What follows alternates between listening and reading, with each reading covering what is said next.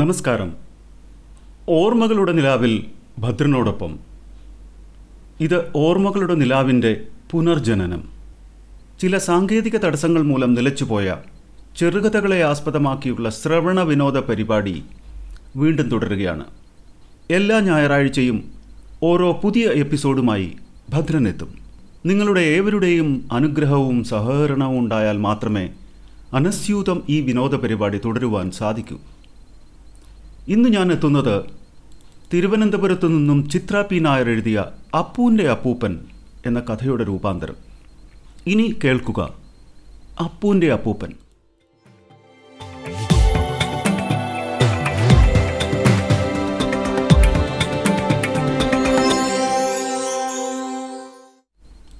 നാല് diary milk ഒന്നെനിക്കും. ഗൗരവത്തിൽ കള്ളച്ചിരി ചാലിച്ചു മോഹനൻ നായർ അത് പറയുമ്പോൾ ഭവ്യതയോടെ പീടികയിലെ ഗോവിന്ദൻ അതെടുത്തു കഴിഞ്ഞിരുന്നു. ഇതൊരു ശീലമാണ്.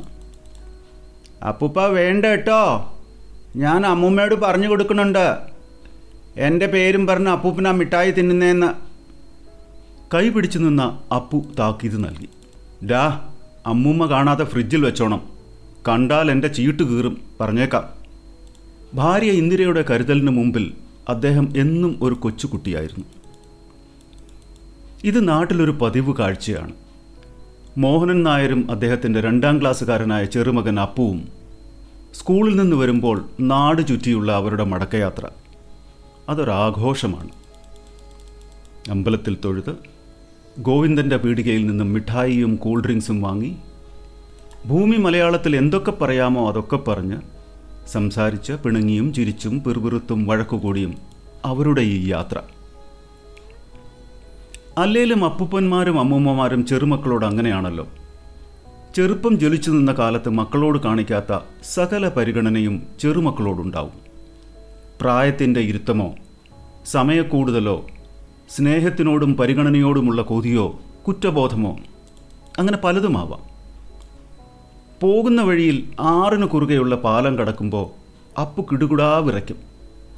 അറക്കലെ രാമൻ ചെയ്ത പണിയാത്. തേങ്ങ വെട്ടാൻ വന്നപ്പോൾ പാലത്തിന് ബലമില്ലെന്ന് പറഞ്ഞിട്ട് പോയി. മതിയല്ലോ അപ്പൂന്. വേണ്ട, ഞാൻ വെള്ളത്തിൽ വീണാലോ അപ്പൂപ്പ, നീന്താനും അറിയില്ല.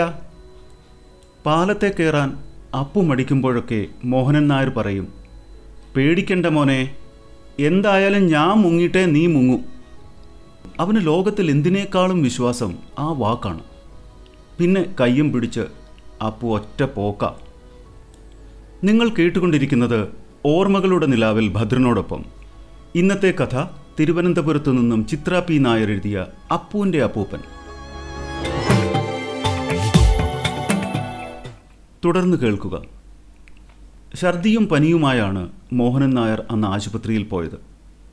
മാറാതെ ആ അവസ്ഥ തുടർന്നതുകൊണ്ടാവണം ടെസ്റ്റുകൾ നീണ്ടു. ഒടുവിൽ ഇടുത്തി പോലെ ഫലം വന്നു. ലിവർ സിറോസിസാണ്. അവസ്ഥ ഇത്തിരി മോശവും. പറഞ്ഞു പറ്റിക്കാൻ പറ്റുന്ന മനുഷ്യനായിരുന്നില്ല എന്നതുകൊണ്ട് തന്നെ യാഥാർത്ഥ്യം മനസ്സിലാക്കിയ അദ്ദേഹം അധികം സംസാരിച്ചില്ല.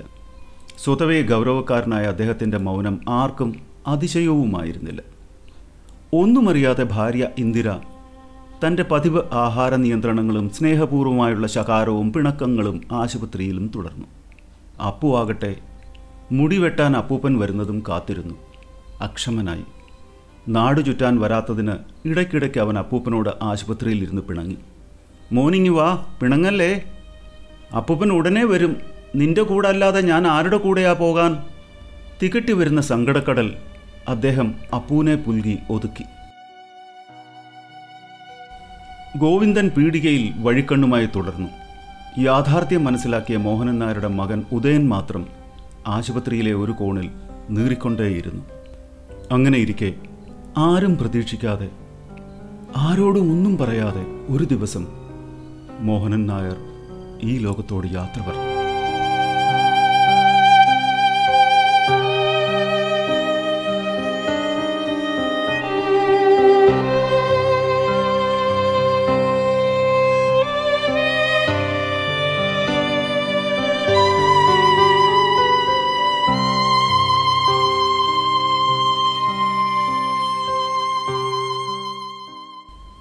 ഭ്രാന്ത് പിടിച്ച മട്ടിലായിരുന്നു ഇന്ദിര. ആരെയും കാണാൻ കൂട്ടാക്കാതെ, ഒന്നും ശ്രദ്ധിക്കാതെ, കുളിക്കാതെ, പ്രാർത്ഥിക്കാതെ കോലം കെടുക എന്ന വാക്കിനെ അന്വർത്ഥമാക്കി നിർത്താതെ കരഞ്ഞുകൊണ്ടേയിരുന്നു. എന്താണ് സംഭവിച്ചതെന്ന് വ്യക്തമായില്ലെങ്കിലും അപ്പു മൗനത്തിലേക്ക് കൂപ്പുകുത്തി. നിങ്ങൾ കേട്ടുകൊണ്ടിരിക്കുന്നത് ഓർമ്മകളുടെ നിലാവിൽ ഭദ്രനോടൊപ്പം. ഇന്നത്തെ കഥ തിരുവനന്തപുരത്തു നിന്നും ചിത്ര പി നായർ എഴുതിയ അപ്പൂൻ്റെ അപ്പൂപ്പൻ. തുടർന്ന് കേൾക്കുക. ദിവസങ്ങളും മാസങ്ങളും വർഷങ്ങളും കൊഴിഞ്ഞു നീങ്ങി. ഇന്ദിര ഒഴികെ ബാക്കിയുള്ളവരൊക്കെ യാഥാർത്ഥ്യവുമായി പൊരുത്തപ്പെട്ടു. ഒരു ധൈര്യസംഭരണമോ ഓർമ്മ പുതുക്കലോ എന്ന മട്ടിൽ ഇടയ്ക്കിടെ മകൻ ഉദയൻ മോഹനൻ നായരുടെ ഒഴിഞ്ഞ ചാരുകസേരയിലേക്ക് ചാഞ്ഞുകിടക്കും. നീന്തൽ പഠിക്കണമെന്ന ഉദയൻ്റെ വാശിക്ക് മുന്നിൽ മടിച്ചാണെങ്കിലും അഞ്ചാം ക്ലാസ്സിലെത്തിയ അപ്പൂന് സമ്മതിക്കേണ്ടി വന്നു. തനിക്ക് പേടിയാണെന്ന് എത്ര പറഞ്ഞിട്ടും ആര് ചെവിക്കൊള്ളാൻ? അവനോർത്തു, അപ്പൂപ്പനുണ്ടായിരുന്നേൽ പറഞ്ഞു മനസ്സിലാക്കിയേനെ. മാഷിനെ കണ്ട് ദക്ഷിണ വെച്ച് പഠനം തുടങ്ങാൻ ഓർഡറായി.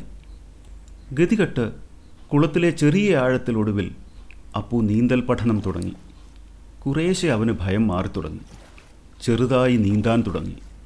എല്ലാവർക്കും സന്തോഷം, പ്രത്യേകിച്ചും അപ്പുവിൻ്റെ അമ്മ ബീനയ്ക്ക്.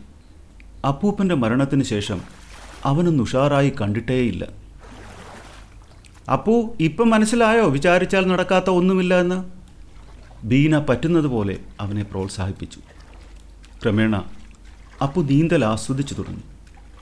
അന്നൊരു ഞായറാഴ്ചയായിരുന്നു. അച്ഛനും അമ്മയുമൊത്ത് നീന്തൽ ക്ലാസ്സിലെത്തി. പതിവ് പോലെ അവൻ നീന്തി തുടങ്ങി. മുന്നോട്ട് പോകാനുള്ള ആർജവത്തിൽ ആഴമുള്ളിടത്തേക്കും അറിയാതെ അവൻ കടന്നു. ഒരു നിമിഷം കൈകാൽ കുഴഞ്ഞു. അച്ഛനും അമ്മയും മാഷും ദൂരെ സംസാരിച്ച് നിൽപ്പുണ്ടായിരുന്നു. പക്ഷേ മുങ്ങിത്താഴുന്നതിനിടയിൽ ഒരു വിളിയും പുറത്തെത്തിയില്ല. കുളത്തിൻ്റെ അടുത്തിട്ടിലേക്ക് അപ്പു താണു. മുകളിലേക്ക് നോക്കുമ്പോൾ വെള്ളം മാത്രം, ചുറ്റും കുറേ കല്ലുകൾ. കൈ മുകളിലേക്ക് കാട്ടി അവൻ നിലവിളിക്കാൻ ശ്രമിച്ചു.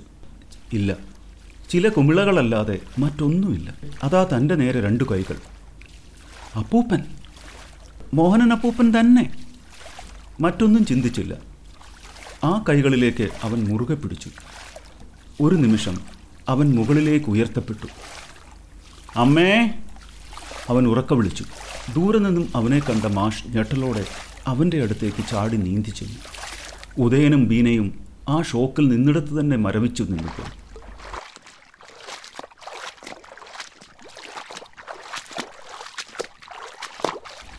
മാഷ് അപ്പൂവിനെ കരയിലെത്തിച്ച ഉടനെ ബീന കരഞ്ഞുകൊണ്ട് അവനെ കെട്ടിപ്പിടിച്ച് ചോദിച്ചു, എന്താ അപ്പൂ പറ്റിയേ? നീ എങ്ങനെ അവിടെ നീന്തി നിന്നു? ഞാൻ നീന്തിയതല്ലമ്മേ, എന്നെ രക്ഷപ്പെടുത്തിയതാണ്. ആര്? അപ്പൂപ്പൻ. അപ്പൂപ്പനോ? പറഞ്ഞില്ലേ അമ്മേ, അപ്പൂപ്പൻ. അപ്പൂപ്പൻ വന്നില്ലായിരുന്നെങ്കിൽ ഞാനിപ്പോൾ... എനിക്കറിയാം, അല്ലേലും അപ്പൂപ്പൻ അതെനിക്ക് തന്ന വാക്കാണ്. അപ്പൂപ്പൻ മുങ്ങിയിട്ടേ ഞാൻ മുങ്ങുവെന്ന്. ചുറ്റിപ്പിടിച്ച് വേഗം പരിഭ്രാന്തിയോടെ ബീന വീട്ടിലേക്ക് നടന്നു. അപ്പൂപ്പൻ വന്നില്ലായിരുന്നെങ്കിൽ ശരിക്കും ഞാൻ മുങ്ങിയനെ. പിന്നെന്താ അമ്മേ അപ്പൂപ്പൻ വീട്ടിൽ വരാത്തത്? അപ്പു ചിണുങ്ങി. ഇങ്ങനെ പേടിക്കാതെ മോനെ, വാ, നാളെ സ്കൂളിൽ പോകണ്ട കേട്ടോ. ബീന ഇത് പറയുമ്പോൾ നിറ കണ്ണുകളോടെ ഉദയൻ ചുറ്റും നോക്കി. എനിക്ക് പേടിയില്ലമ്മേ, അപ്പൂപ്പൻ ഇവിടെ തന്നെയുണ്ട്, എൻ്റെ കൂടെ. സത്യമായിട്ടും അപ്പൂപ്പനാ എന്നെ... നിങ്ങളെന്താ വിശ്വസിക്കാത്തെ? ഞാൻ കണ്ടതല്ലേ, അപ്പു ഉച്ചത്തിൽ പറഞ്ഞു. അതുവഴി അപ്പോൾ അവരെ തലോടി ഒരു തണുത്ത കാറ്റ് കടന്നുപോയി. ആ കുളിർമ അപ്പൂന് മനസ്സിലായി, അപ്പൂന് മാത്രം. നിങ്ങൾ ഇതുവരെ കേട്ടുകൊണ്ടിരുന്നത് ചിത്ര പി നായർ എഴുതിയ അപ്പൂൻ്റെ അപ്പൂപ്പൻ എന്ന കഥയുടെ രൂപാന്തരം. ശ്രവണ മാധ്യമ രംഗത്തെ ഈ നൂതന ആവിഷ്കാരത്തെപ്പറ്റി നിങ്ങളുടെ അഭിപ്രായങ്ങളും ആക്ഷേപങ്ങളും മെയിൽ ചെയ്യുക. മെയിൽ ചെയ്യേണ്ട വിലാസം ഓർമ്മകളുടെ നിലാവിൽ @gmail.com. ormakaludenilavil@gmail.com. നിങ്ങളുടെ കഥകളും ഈ പരിപാടിയിൽ ഉൾപ്പെടുത്താൻ കഴിയും. കഥകൾ മേൽപ്പറഞ്ഞ ഇമെയിലിലേക്ക് അയയ്ക്കുക. ഇപ്പോൾ ഈ പ്രോഗ്രാം Anchor FM, സ്പോട്ടിഫൈ എന്നീ മാധ്യമങ്ങളിലൂടെയും പോഡ്കാസ്റ്റായി കേൾക്കാം. അടുത്ത ഞായറാഴ്ച പുതിയൊരു കഥയുമായി ഞാനെത്തും. അതുവരെ എല്ലാ ശ്രോതാക്കൾക്കും ഭദ്രന്റെ നമസ്കാരം. Good bye.